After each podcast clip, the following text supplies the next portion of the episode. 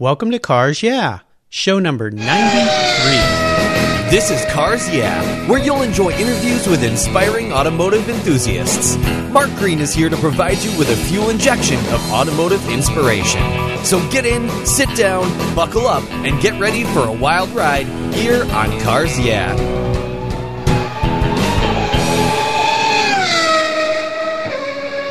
Do you love vintage cars? Then go to carsyeah.com and get a free copy of the fantastic Filler Up book. It's a full color ebook filled with fuel filler fun with over 60 color photographs of vintage cars plus inspirational quotes from some of the most famous automotive enthusiasts of all time. Simply go to carsyeah.com, click on the free book button on the homepage, and download your Filler Up book today.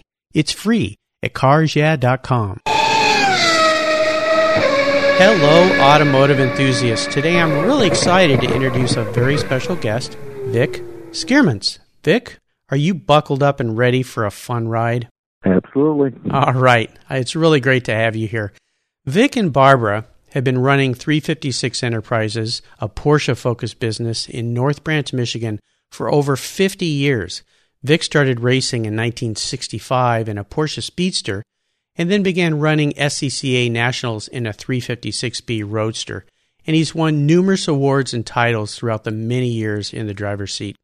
Vic has continued to race throughout the years and today runs with vintage groups. His company offers parts and services that benefit from his many years of working on and playing with Porsche 356 automobiles.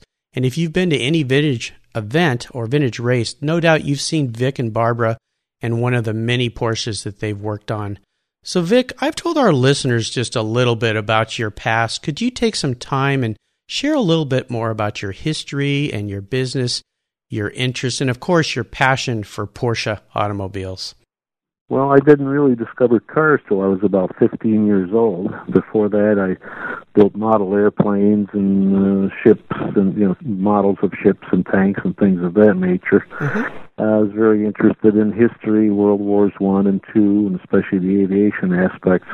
But uh, somewhere along the line in high school, you know, all the kids were reading Hot Rod magazine, and I thought, well, gee, I, I need to fit in. So uh, didn't really care for Hot Rod magazine. I picked up something called I think it was called Motor Life. It was a little different, and then uh, it it folded. And all of a sudden, uh, one day on the newsstand, I, I couldn't find it, and there was this uh, thing that said Sports Car Graphic combined with Motor Life, and the bloody thing was twenty five cents. And by golly, I didn't didn't want to spend extra money, but I broke down and I bought it, and I started reading it, and boy, that was it. Uh, that uh, sports car graphic had an article on the Porsche Spiders, Stuttgart's Silver Stormers, mm. and uh, I still have that article as a matter of fact. And that uh, that kindled uh, the automotive flame, especially uh, uh, with Porsches.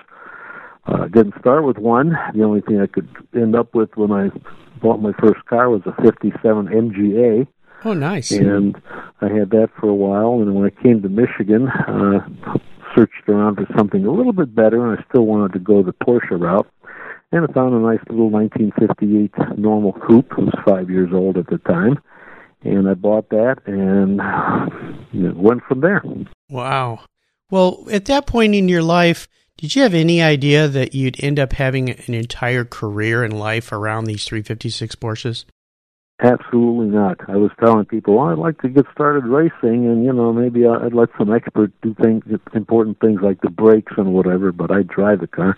yeah, sure. the fun well, part. Guess guess what? I made myself the expert. So, no, I I had no idea that would happen. I just started working on the car myself, and then two years later, bought a an old speedster that I uh, did minimal work to, so I could actually take it to driver's school and start racing it at Waterford Hills a track uh, 35 miles away, so I could actually drive the car to the track.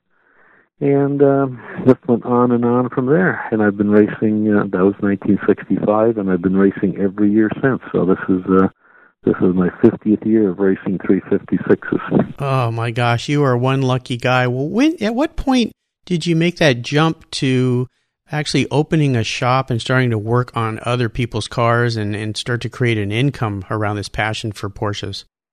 I was a mechanical engineer at the U.S. Army Tank Automotive Command in Warren, Michigan, and uh, I was working on my cars. And as my reputation spread somewhat locally, uh, other people would bring their cars in for tune-ups and whatever. And I was working evenings and weekends on other people's cars, and it kept growing and growing. And eventually, uh, it got to the point where uh, uh, in 1976, with uh, Vietnam all wound down, uh, there wasn't much to do at TACOM, Tank Automotive Command. And uh, I was pretty much bored out of my mind with, with literally nothing to do after about the first half hour, or one hour, you know, after I'd come in. I'd be done for the day as far as what had to be done.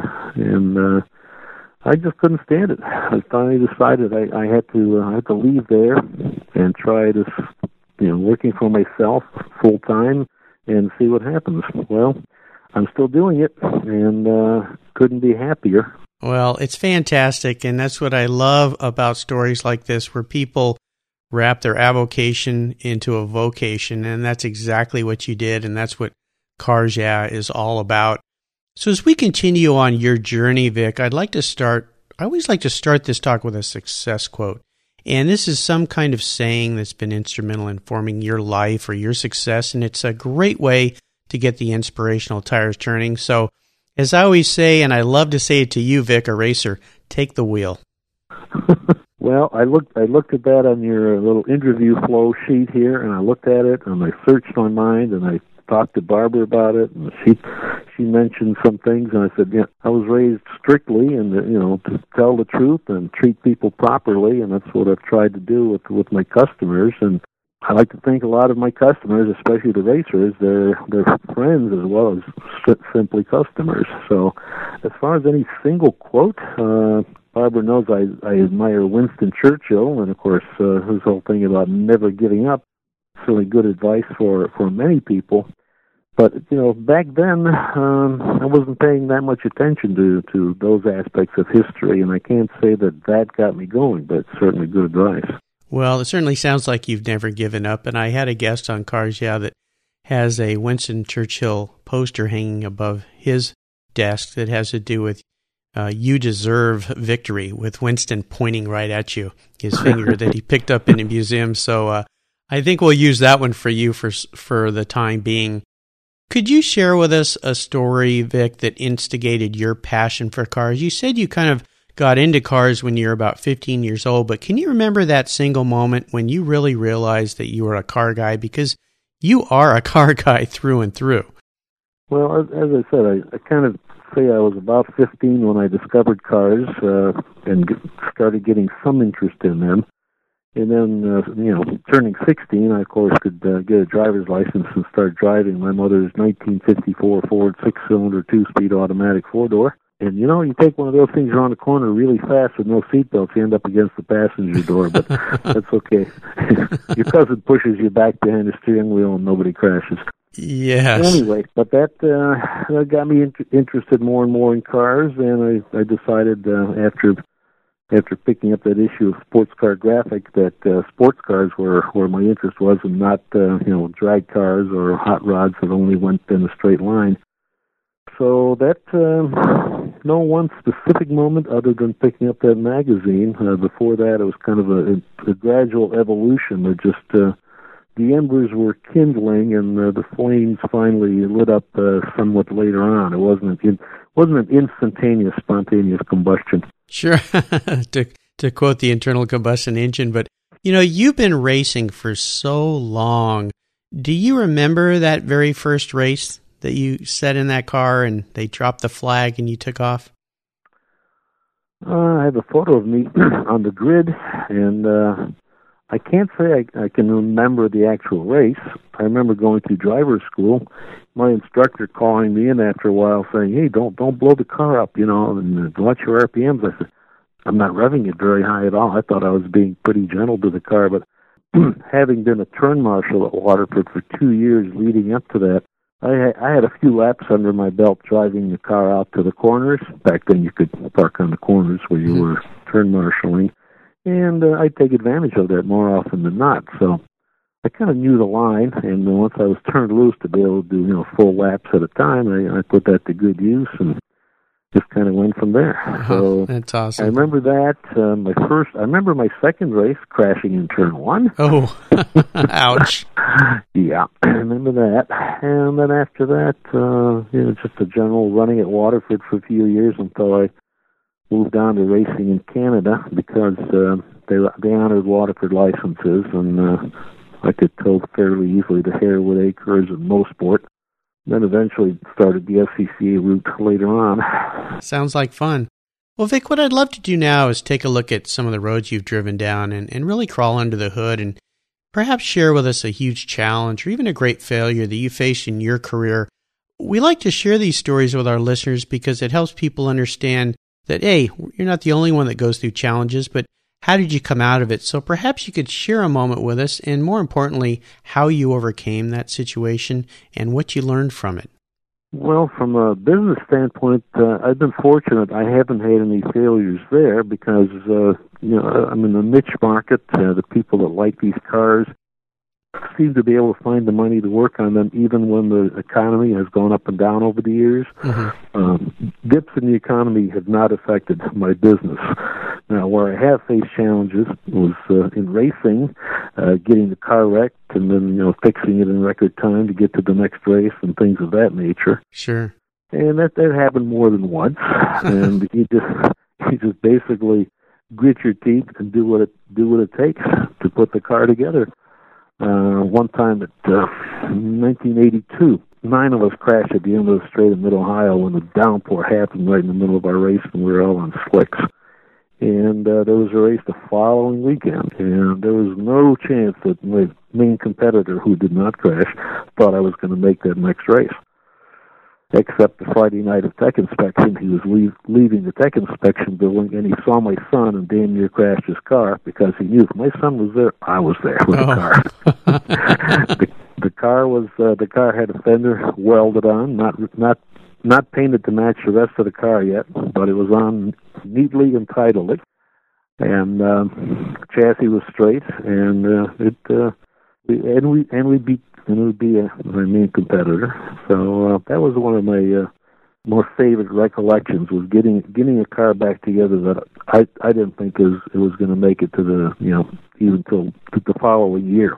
What did that situation uh, tell you? Obviously, you probably spent a huge amount of hours, late nights. Maybe you had people helping you to, to pull that off. Because I I've been in that situation where you look at the car and you go, "There is no way. How am I going to do this?" But you pulled it off. Well, my son helped me to some extent. He was pretty young at the time, and uh, but you know he was out there uh, giving me an extra pair of hands when I needed them. You know to uh, put the tape measure on the chassis and basically figured out the main chassis was uh, straight. It was just uh, everything else was bent forward of the doors, and I cut off the worst part, straightened out what was left. Welded a nose off another car that I torched off that was sitting in the backyard that uh, didn't need it because it didn't have a floor anyway. and uh, got it back together, and uh, we had on the weight jacking scales that Thursday in the final alignment, and then off to the race on Friday. Well, there's the fact, back then, Auto Week used to cover some of the SCCA national races, Uh-huh. and uh, uh, even mentioned that uh, you know people were shocked that after the big crash of everybody in Mid Ohio that I actually showed up at at uh, IRP. So got got some press out of that. Sure. Well, the word that comes to mind here is perseverance, and it comes up quite often with uh, people who are guests on my show of, of trying to work through difficult periods of times or challenging periods of times. Is just perseverance, rolling up your sleeves, and you just get it done. That old uh, saying, "How do you eat an elephant? One bite at a time." so Right. you just tackled it and did it. That's great. I'd love to have had a picture of your competitors, uh, the look on your competitor's face when he saw that car. Well, like I said, my, my son came back from the tech building. I was still taking taking the car off the trailer. he said, "Terry just almost ran into the building, looking at me." That's great. I love that. Let's shift gears here and go to the other end of the spectrum and perhaps talk about when you had a real aha moment in your business or your career, a, a time when you realized, you know what, I think this, this business is really going to make it. Can you remember a time when that came up and the steps you took to turn that aha moment into a success? Well, you know, my basically my my business has evolved. I would say slowly but steadily, and there's never been one specific aha where all of a sudden, you know, things just suddenly burst open, and I, you know, quintupled my income or anything like that. Mm-hmm. Uh, it just kept growing and growing, and I uh, I keep track of uh, my gross in, income over the year, you know, during the year, course of the year, and um, it would just kind of keep going up and up and up each year, and I'd I'd look at that in amazement. A, I'd wonder where all the money went, but it was still it was still a growth that kept going up, you know, upward. Uh, we started, have, you know, having some parts made that weren't around. Uh, the special gear ratios, we started having those made back in the early '80s, mm-hmm. and uh, we were the only source for those in the world for a long time. Wow.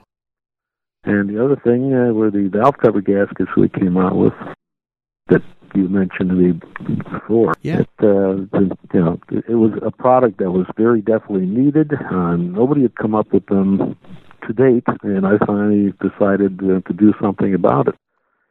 And now we, you know, we sell to Stoddard's and a few other, uh, you know, larger shops, but we're the only, you know, they're made for us by Fel-Pro, and uh, nobody else can buy them from Fel-Pro. It's our product, and uh, I'm pretty proud of those because I'm sure it's saved an engine or two for people over the years where, you know, they haven't had oil leaks uh, that, you know, had been run low on oil and blow up. Sure. Uh, and there's other, other products. Most of the stuff that we've developed has been for the race car, so it's more of a limited uh, application. But uh, the valve cover gaskets, of course, street cars, race cars, everybody.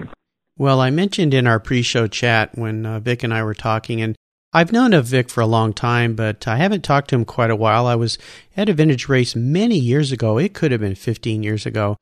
And I was talking to him and mentioned that I really wanted a 356 Porsche.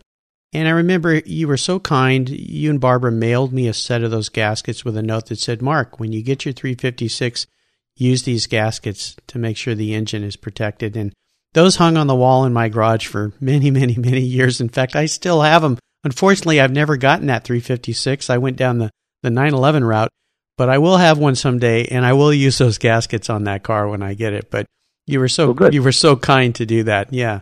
They're they're truly vintage now though, so they should still work. Oh yeah, I'm sure they will. Vic, can you tell me about maybe a proudest moment you had in your business, uh, a time where you really felt, "Wow, uh, this is great that I've done this." Well, as far as the business itself, it, uh, I can't say there's been any, any real specific proud moment of the business. The pride comes in some of my results in uh, in racing, and one thing was winning the SEC national championship with my 1300 Porsche in 1994. But before that, uh, running the uh, North American Porsche Cup, uh, we were second overall to John Andretti in 1989. Wow. So, uh, of the five years of the North American Porsche Cup, I was placed in the top 15 every, every year, and with the only driver that did that, by the way, Barbara just kibitzed in the background. hello, Barbara. and, yeah, hello, Barbara. anyway, so that uh, pretty proud of that, and uh, I had a third third place and a fifth place in there, you know, over the years as well, and we even uh, we even placed in the top 20 for the International Porsche Cup Awards. Uh, the last year we tried, it was 1990.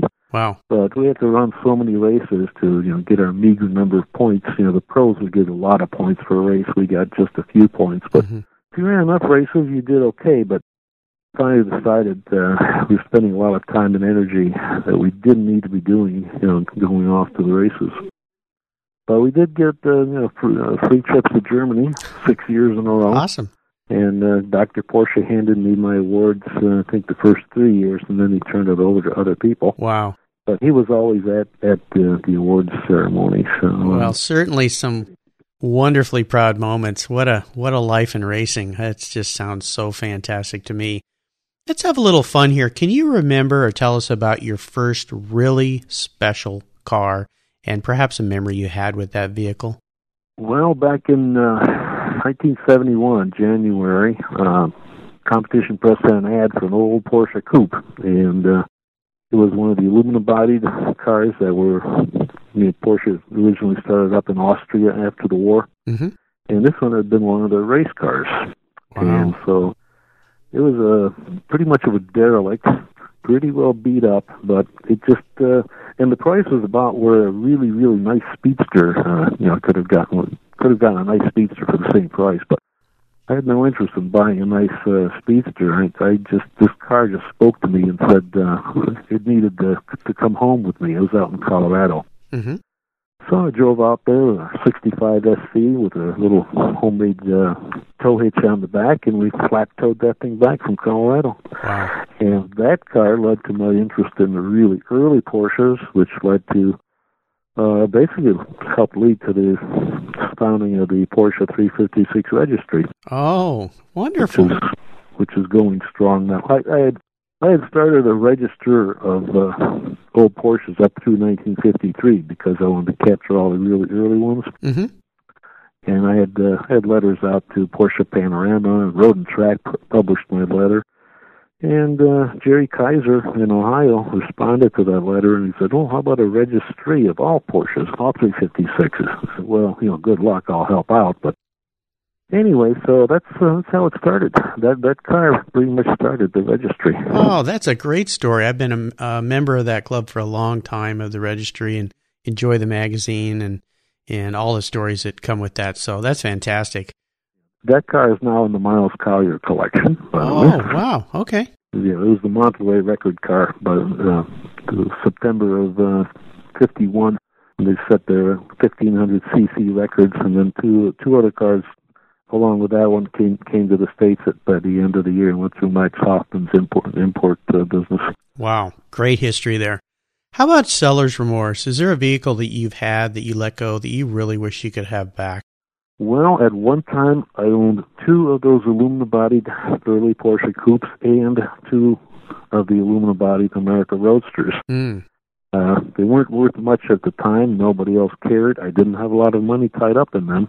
But I also didn't really have the means to, you know, restore any one of them, and they eventually got sold off for a few dollars more than I had paid for them. Right. And as far as remorse, I really don't have remorse that I sold any of them because uh, the money I got for them uh, helped me take care of you know things that needed to be taken care of. And again, mainly I didn't have have the wherewithal to uh, to you know get them uh, brought up to this level they needed to be restored to. Sure. So as far as remorse, I, I really can't say I've had any remorse, you know, in, in that respect. Well, that's good. Fortunate for you. How about current projects? Is there a vehicle you're working on right now that really has you excited and fired up? Well, as far as uh, being excited working on a specific car, uh, I've kind of uh, kind of started uh, being a mother hen with poor old uh, 356 race cars that uh, have been abandoned for too long. I've already done three this year, uh, two for others and one for ourselves that we bought. Mm-hmm. And we're not talking the you know super expensive spiders or anything like that. We're talking 356s that have been turned into vintage race cars, and now of course you know they're some have been raced pretty regularly and maybe only been put away for a year or two. One or two have been maybe not run for about 10 years, and that takes a lot more uh, work on, you know, brakes and things of that nature just, just to get them mobile again. Right. Let alone checking to see what's there that, that may may not be up to current specs as far as uh, the reliability and the speed that we've uh, finally developed for them. But uh, I, I get a kick out of taking a car that uh, and, and finding out exactly what's there, uh, seeing what it needs, working with what's already there, not just necessarily telling a guy I'm going to strip the car down to the bare tub, make you spend fifty thousand dollars to build you a new car. Uh, you know, work with what's there that's still usable, and uh, improve it as as needed. Sure. Sure. No, it sounds I, great. I, I do enjoy that, especially if I can. this last car that we bought ourselves, I actually took it out and I tested it at Watkins Glen, and uh, the car went very well. It was almost as fast as my main uh, my main Roadster, which I was running that weekend. nice. Oh, I love So that. he's Love that you're one bringing of them back. Yeah, I, I was going to say, I love that you're bringing these cars back that have been sitting. That's fantastic. Now, here's an interesting question for you. Yeah, sometimes it's kind of revealing. If you were a car, what kind of car would you be and why? oh, I guess I'd probably be be an old uh, split windshield body bumpered 356 from about 1951. and why that model? What is it that you think that model has to do with who Vic is?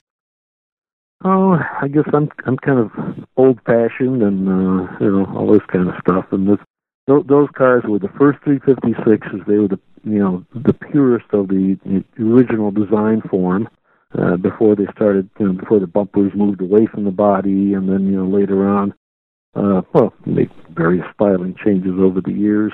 You know, the guys that like the uh, up through 1959. They don't like anything from 1960 and newer because the headlights went up too high. Uh, yeah. but uh, now the uh, the early cars are very popular just from the appear- appearance standpoint. Uh, anything 55 or older, especially if it's on the original 16 inch wheels, is pretty much undrivable. sure. Uh, yeah, compared to nowadays, you know, 15 inch radials and all that kind of stuff. Oh, but, sure. you know those cars basically they're they're unique in their own in their own way. And and for the era they were magnificent cars. And uh, you know uh, hardly took a back seat to just about anything else out there. Yeah. Well that's a great choice. I love that. All right vic we're up to what i call the last lap. And you know what that means? It's time to put the pedal to the metal and move quick these are a series of questions that i'll ask you and i want you to give me some real quick blips of the throttle answers so are you ready Okay. Okay. What's the best automotive advice you've ever received?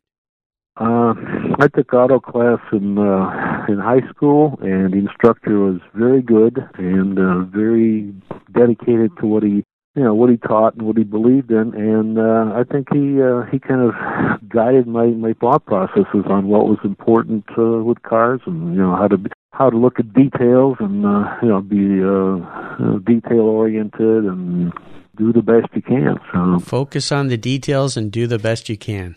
Yep, I like that. Would you share one of your personal habits that you think has contributed to your success? Stubbornness. I hear Barbara I, laughing I, in I the will, background. I will. You know, I will find out what's wrong with this car if it kills me. there you go. There's that perseverance again. I love that. Yeah, perseverance, stubbornness, perseverance. Uh, kind of the same thing. To yes, a to a certain extent, they are. That's great. Yep. Do you have a resource that you could share with us that you're really fond of? Maybe it's a website you visit, or maybe it's a, a, a shop you use, or a person that you reference to.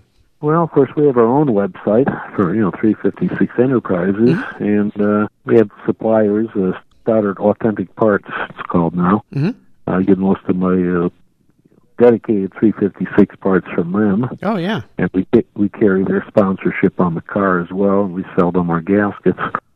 Oh, great! But uh, there, there, are, you know, a few, rest- uh, uh, several good restoration shops and suppliers around the country. But um, we don't get into basic restoration. You know, I, I, I rebuild transmissions for any 356s, and of course I do the race cars and race engines. Mm-hmm. But uh, restorations, as such, uh, I pretty much have to leave that to others. When I first started doing this full time, I had to, I had to do rust repair and anything that came in the door. It was all just, you know, just local stuff. I didn't have any national reputation at the time. But uh, now there are people that are doing that uh, way better than I ever could imagine doing back, back in those days. Is there a book that you've read recently, or maybe a book in the past that you could share with our listeners that you really enjoyed? Well, Karl, Lud- Karl Ludvigsen's uh, Porsche Excellence was expected mm. is pretty much the the Bible yep. if you want want to learn about the early cars, and of course he's expanded into the late later ones as well. Absolutely. Um, his writing style is, I mean, he gets very technical, and of course that doesn't bother me any. But yeah, I still think he does it entertainingly enough that the average person uh, doesn't necessarily get too uh, too glassy-eyed uh, reading all the little uh, little details on uh, the mechanical aspects. And of course, I enjoy that stuff. Oh, yeah. But his his research is you know second to none. Well, I'll remind our listeners that you can find the resources that Vic has been so kind to share with us at carsyeah.com slash Vic Skirmants. And his last name is S-K-I-R-M-A-N-T-S. All right, Vic, you're going to like this. We're up to the checkered flag. That means we're nearing the end of the race. And this last question can be a real doozy for some people. If you could have only one collector car in your garage, and it's something you can't sell to buy a bunch of other cars with. And money's no object. So today, I'm going to buy you whatever you want. What would that vehicle be and why? Well, you'll have to get a hold of Chuck Stoddard and get his America Roadster chassis number one two three four five because that's my boot staker. that is awesome. That's really great. January twenty third, nineteen forty five. And that's that's the reason why you love that car so much. There must be some other aspects well, as well. Well, it's, it's a neat car. I've actually known the car through several owners and color changes over over the decades, and of course, uh, Chuck is pretty much the best guy to end up with that car yeah. and, uh, and be the proper steward of it. Well, I'm going to give him a call because I would love to have Chuck on Cars Yeah, and I'll let him know that oh, he yeah. needs to let you have that car. So I'll put in a good word for you, okay? okay, appreciate All it. right. Well, Vic, you've taken us on a great ride today, and I've really enjoyed our time together. And I want to thank you for sharing your journey with me and with Cars Yeah. Could you give our listeners one parting piece of guidance before you drive off into the sunset in that Porsche? Uh, okay, we'll go back to Winston Churchill and never give up. Never give up. Absolutely. And what's the best way for our listeners to learn more about you? Is it your website? Yeah, our website has the articles from Excellence Magazine and uh, an older one from Porsche Panorama, giving my, my basic history. And of course, it uh, shows all the different products we have and photos of our of our cars and of customers' cars. And uh, the website has been uh, revamped earlier this year, and it's uh, I find it pretty interesting. Yeah, I think it's a great website, and it's 356 356enterprises.com.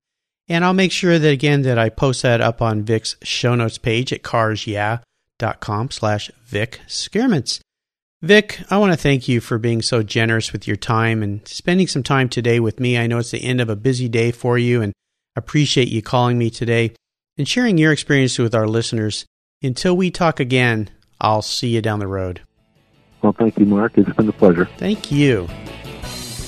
Thank you so much for joining us on today's ride here at Cars Yeah. Drive on over to carsyeah.com to find show notes and inspiring automotive fun. Download your free copy of Filler Up, a fun book filled with gorgeous photographs of fuel filler fun, including quotes from more inspiring automotive enthusiasts. Download your copy today, and we'll see you next time on Cars Yeah. Yeah.